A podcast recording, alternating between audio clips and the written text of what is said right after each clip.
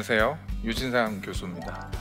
아, 네, 오늘은 어, 이스라엘에서 제가 11년째 지금 살고 있는데요.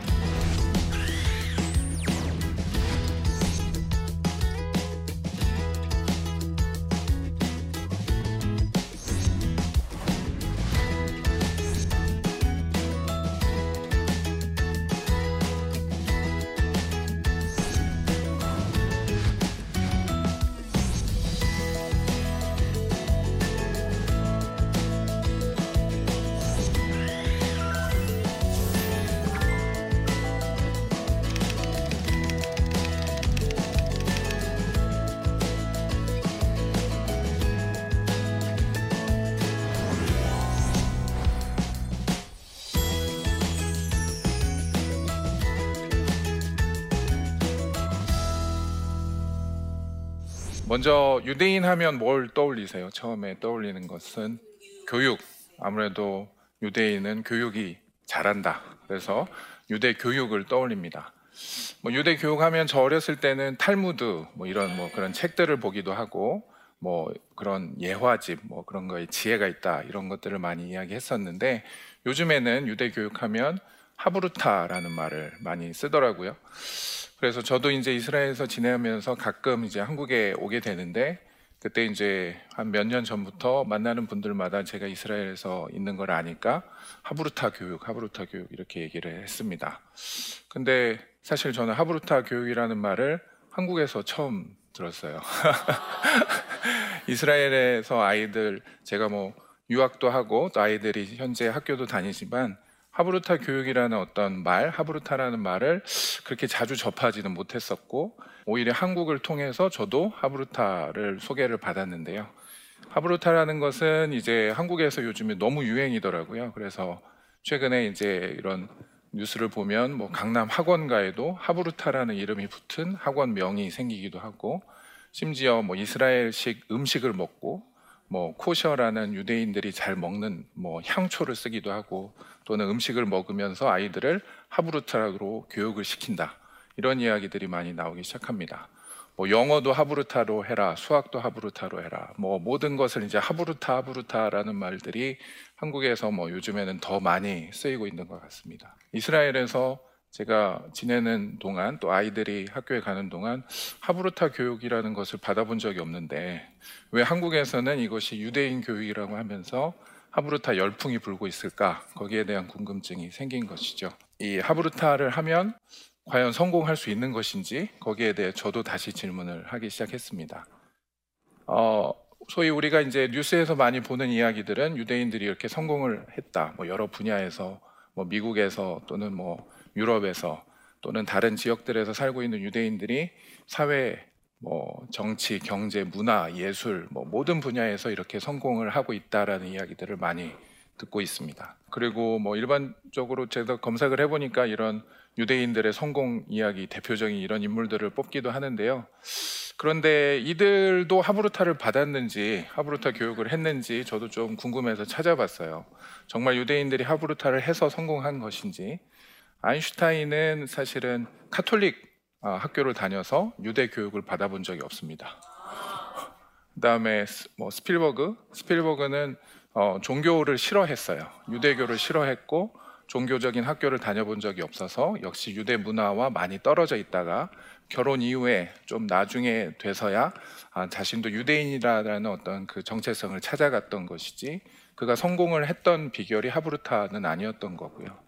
주커버그라고 요즘에 뭐 페이스북으로 대표되는 이 현대의 많은 사람들이 알고 있는 저 친구도 무신론자입니다.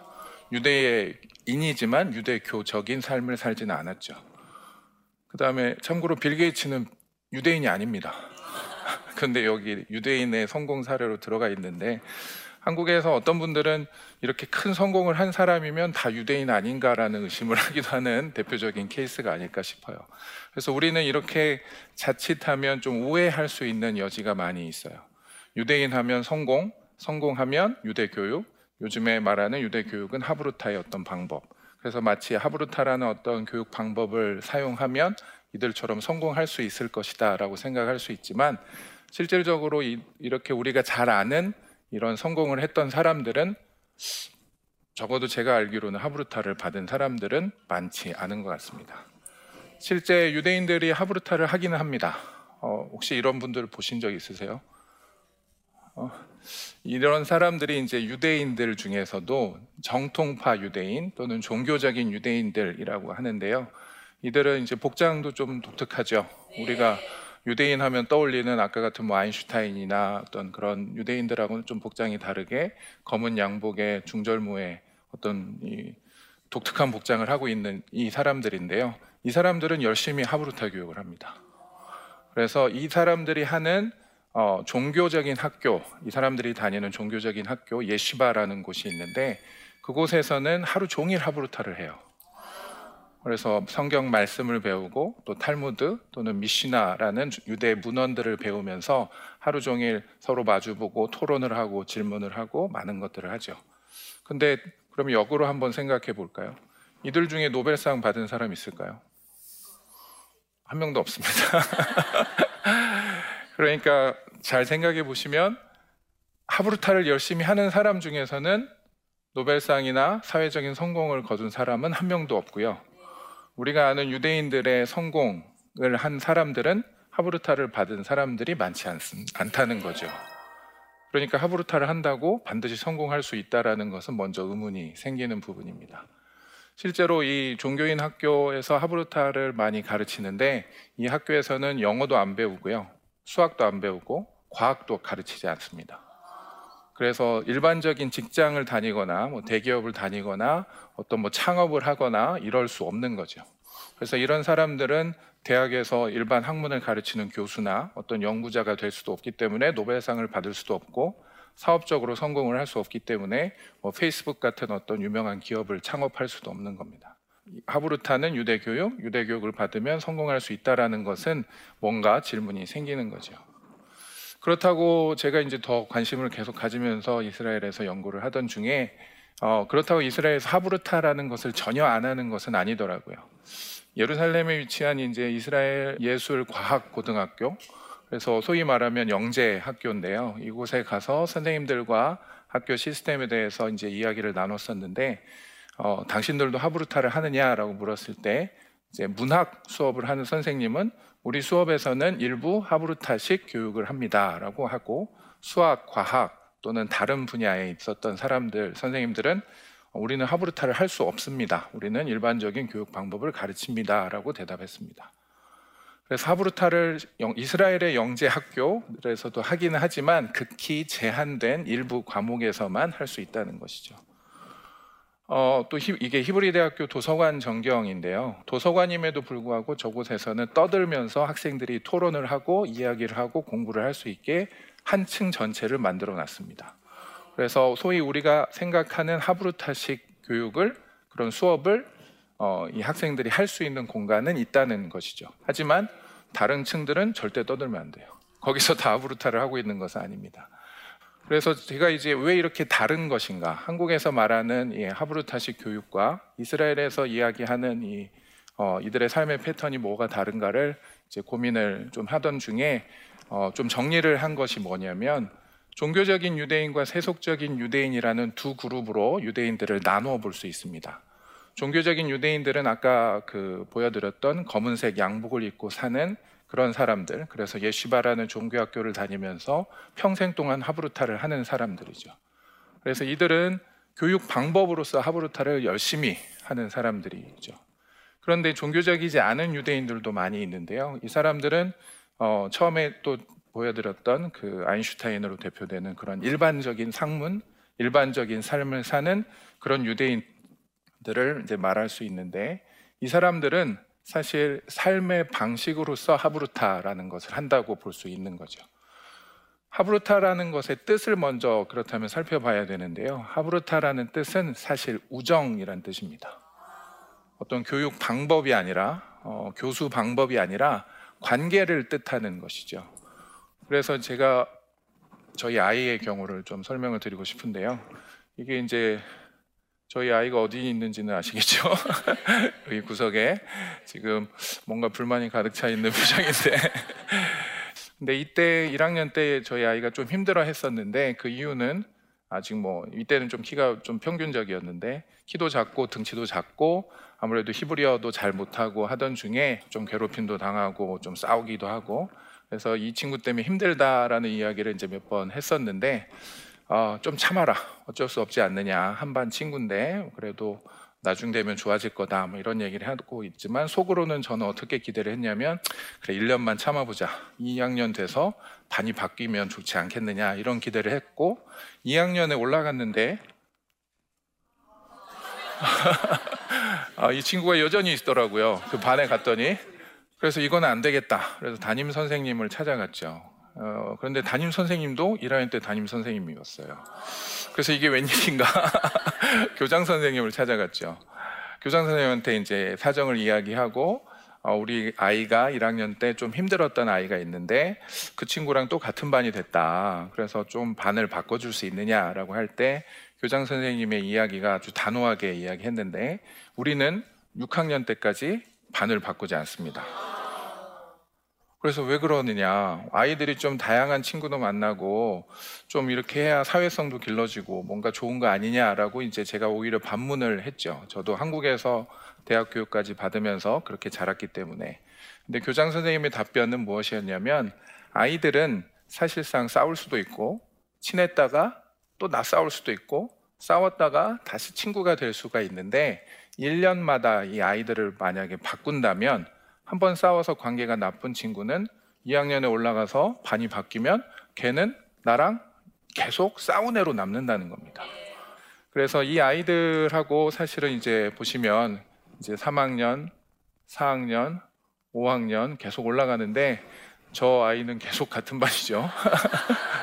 근데 5학년 때 돼서 어, 저희 아이 얼굴이 좀 밝아졌어요. 어, 같은 반으로 계속 가, 가니까 친한 친구도 생기고 뭐 결국은 다 친구가 될 수 있다라는 것을 인식을 하게 된 거죠. 싸울 수도 있고 친구가 됐고 친구일 수도 있고 또 싸울 수도 있고 어떤 친구는 어, 이렇게 조심해야 그 친구와 관계가 유지되고 이것을 6년을 거쳐가면서 자연스럽게 형성이 되어 가는 것을 제가 느꼈습니다. 이스라엘에서는 결국 이 교육이 제일 중요한 교육이다라고 하면서 초등학교 때 이 제도를 통해 아이들에게 누구나 너희들은 친구가 될 수 있다라는 것을 강조합니다. 즉 처음에 말씀드렸던 하브루타의 의미, 즉 누구든 친구가 되어야 한다라는 것을 친구로서 다른 친구가 부족할 때 그 친구를 도와줘야 하고 그렇게 해서 토론이 되고 질문이 되고 서로 이야기하면서 배우고 가르쳐 줄 수 있다라는 것이죠.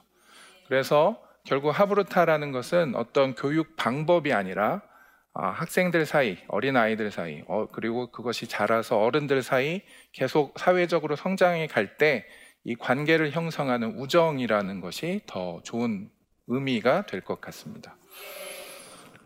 어, 다시 히브리 대학으로 돌아가자면 히브리 대학 도서관의 풍경인데요. 어, 저도 뭐 히브리 대학에서 공부를 했지만 어, 한국에서 제가 공부를 할 때와 이스라엘에서 공부할 때 느끼는 것의 차이는 어, 저도 이제 처음에 적응하고 많은 거에서 부족하니까 다른 친구들한테 혹시 수업 노트 좀 볼 수 있나 이렇게 물어보면 한국에서는 그런 말 꺼내는 거가 되게 어렵고 대부분의 경우 빌려주지 않는 경우도 많았어요. 왜냐하면 경쟁을 하게 되고 저 친구를 사실은 나보다 점수를 못 받아야 내가 장학금을 받고 1등을 할 수 있고 어떤 이런 수많은 어떤 경쟁 관계에 아, 있었는데 이스라엘에서는 어떤 친구든 내가 도움을 청할 때 그 친구들이 도움을 주고자 했던 적극적으로 나서는 것을 볼 수 있었어요. 그게 저도 되게 놀랐고 많은 다른 한국인 유학생들도 그 점을 항상 이야기합니다.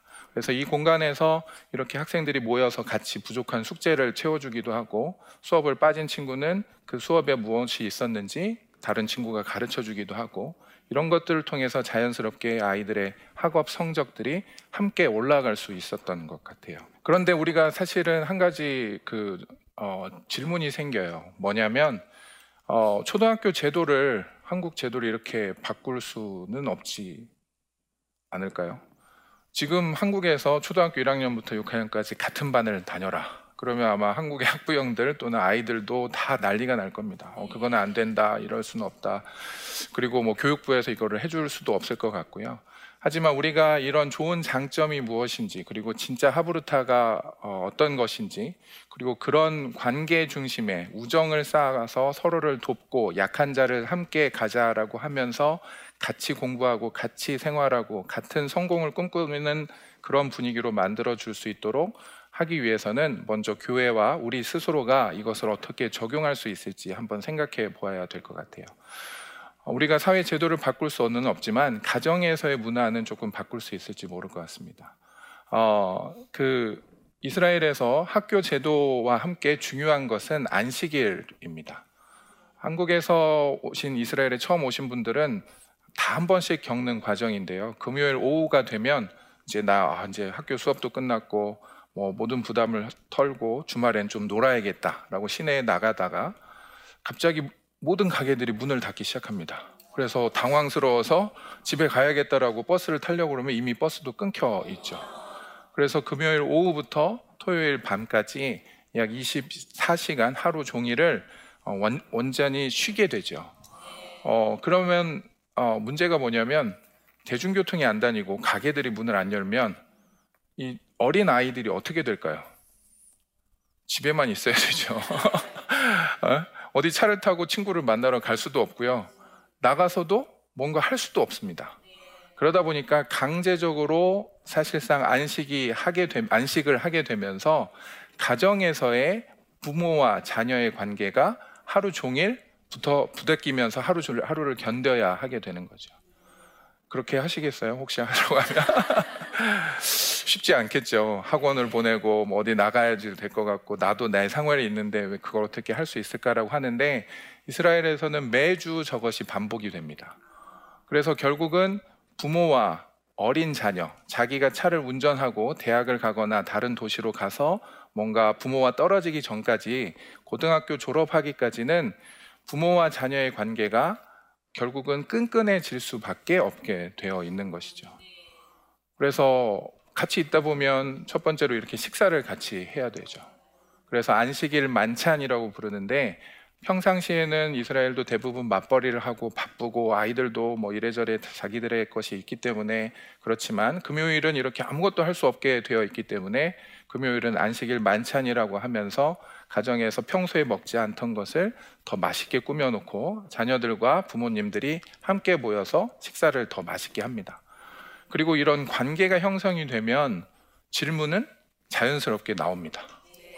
질문을 이것을 해라라고 가르칠 것이 아니라 관계가 형성이 되면 어, 오늘 학교에서는 어땠다. 뭐 이거는 나는 잘 모르겠다. 어떤 이거는 나는 힘들다. 이거에 대해서는 어떻게 생각하느냐라고 서로 관계가 형성이 될 때 많은 질문이 나오고 그것이 바로 하브루타라는 것이죠.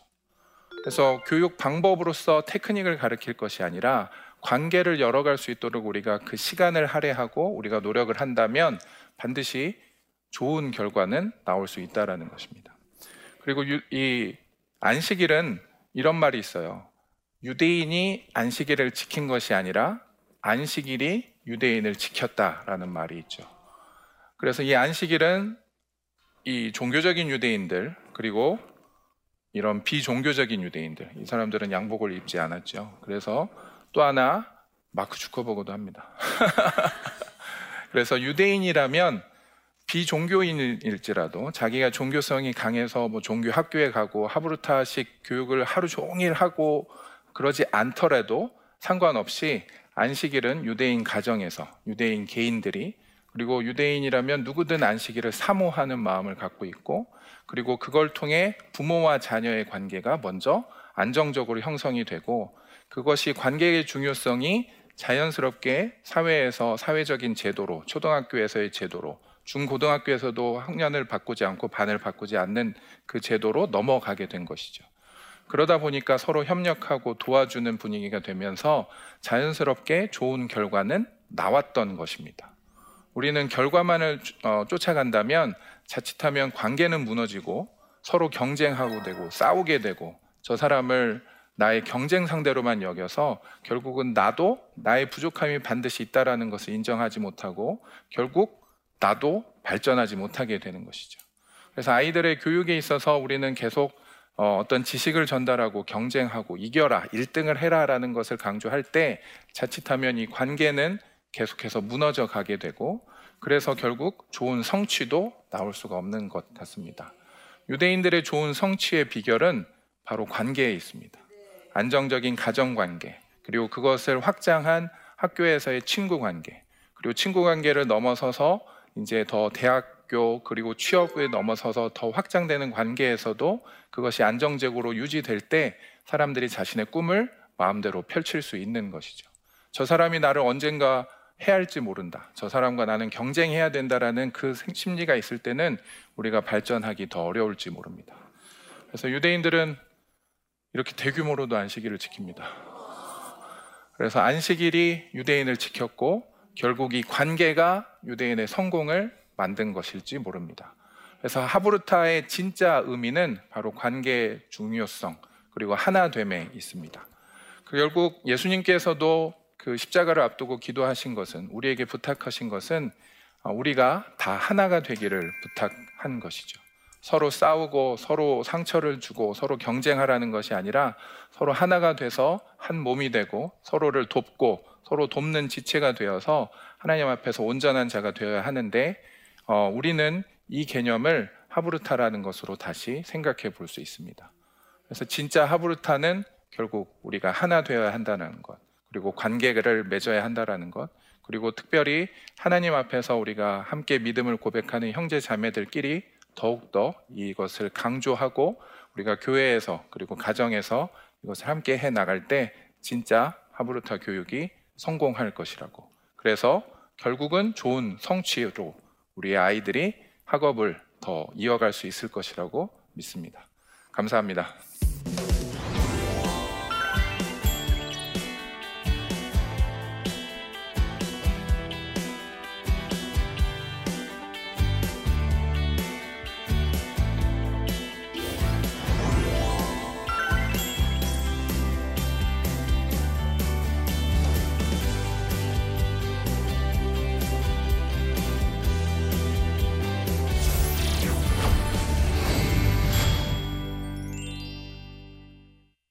제 강의를 듣고 질문을 주신 분들이 있어서 답변을 좀 드리도록 하겠습니다.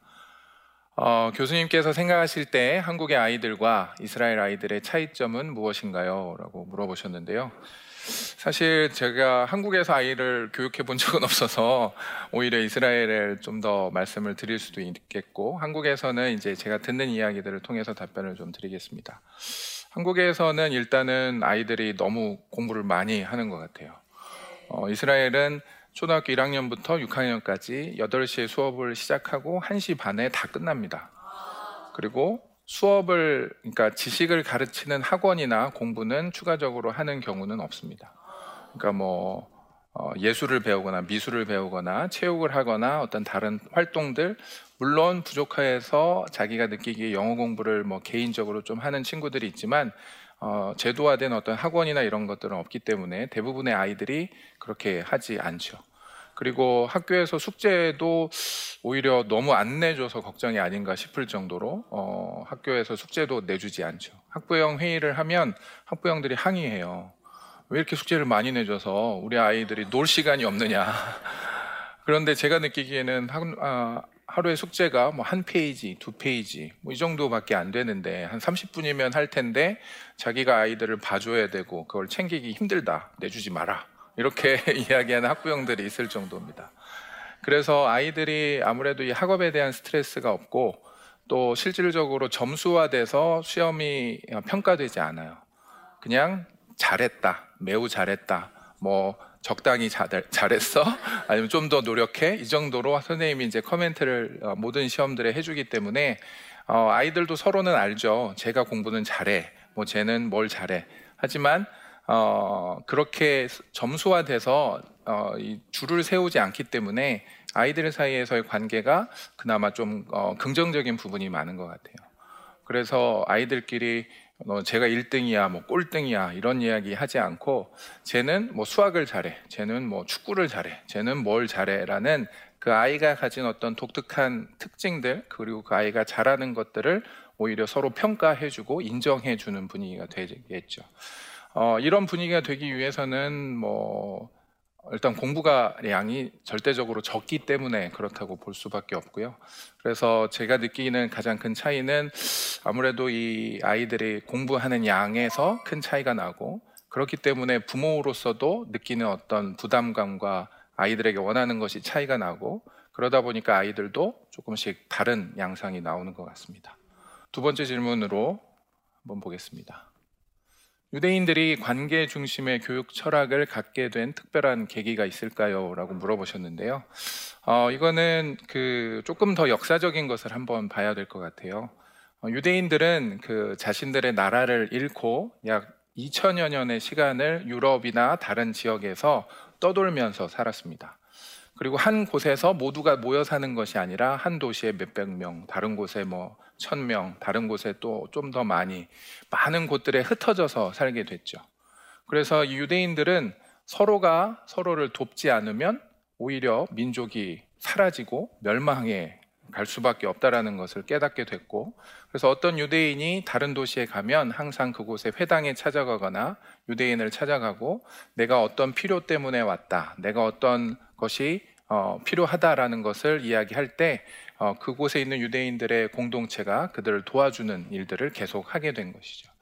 그래서 이런 것들이 자연스럽게 발달하면서 유대인들의 금융 네트워크가 되었다. 유대인들이 무엇을 장악했다. 이런 이야기가 나오는 것도 오히려 이들이 흩어져 살았던 디아스포라의 역사, 그리고 그곳에서 자신들의 정체성을 지키고 자신들이 살아남고자 했던 그 방법으로서 우리가 서로 돕지 않으면 살 수 없다. 우리는 살아남을 수 없다라는 그 위기감 때문에 이것이 더욱 강해졌다라고 볼 수 있습니다.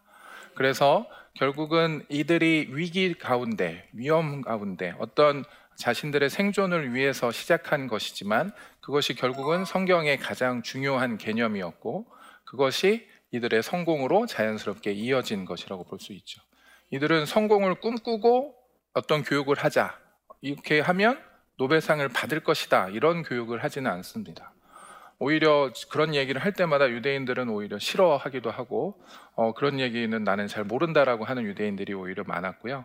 자연스럽게 이들이 어, 이런 삶을 살아낼 때 어떤 위기가 있든 어떤 어려움이 있든 내가 어려움에 처한 자를 도와야 하고 내가 어려움이 처했을 때는 누군가 나를 도와줄 것이다라는 이런 안정감 가운데 결국은 삶을 잘 영위해 가면서 자신의 꿈을 포기하지 않고 살아갈 수 있었던 것이라고 볼 수 있죠. 그래서 이들의 아픔이, 이들의 오히려 위기가 이들을 지금까지 성공할 수 있는 그런 교육을 할 수 있게 된 것이 아닐까 싶습니다. 네, 오늘 강의는 어, 한국에서 많이 말하고 있는 하브루타라는 것이 무엇인지 어, 그리고 진짜 유대인들은 무엇을 하브루타라고 이야기하는지를 어, 살펴봤습니다. 하브루타의 의미는 우정이라는 뜻이에요. 즉 관계가 먼저 되어야 한다는 것입니다. 그래서 우리는 한국적인 교육에서 계속 이런 아이들의 학업을 어, 성과를 높이기 위한 그런 기술로서 하브루타를 습득할 것이 아니라 아이들이 결국은 가장 필요한 것이 관계 중심의 상대방을 인정하고 나도 도움을 요청할 수 있는 그런 안정감을 누릴 수 있도록 우리가 가정에서부터 아이들에게 그것을 가르치고 우리가 그 관계를 맺어가면 어, 아이들이 결국은 자신의 꿈을 하나님께서 주신 소명을 성취할 수 있는 자리까지 갈 것이라고 믿습니다. 이상 제 강의 들어주셔서 감사드립니다.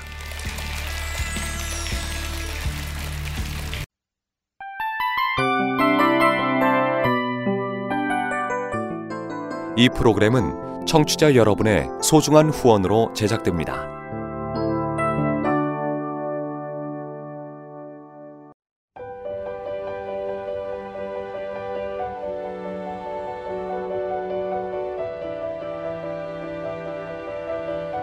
세상에는 수많은 교회들이 있지만 더 깊이 있는 말씀 강해를 찾기 위해 크기로만 교회를 선정하지 않습니다.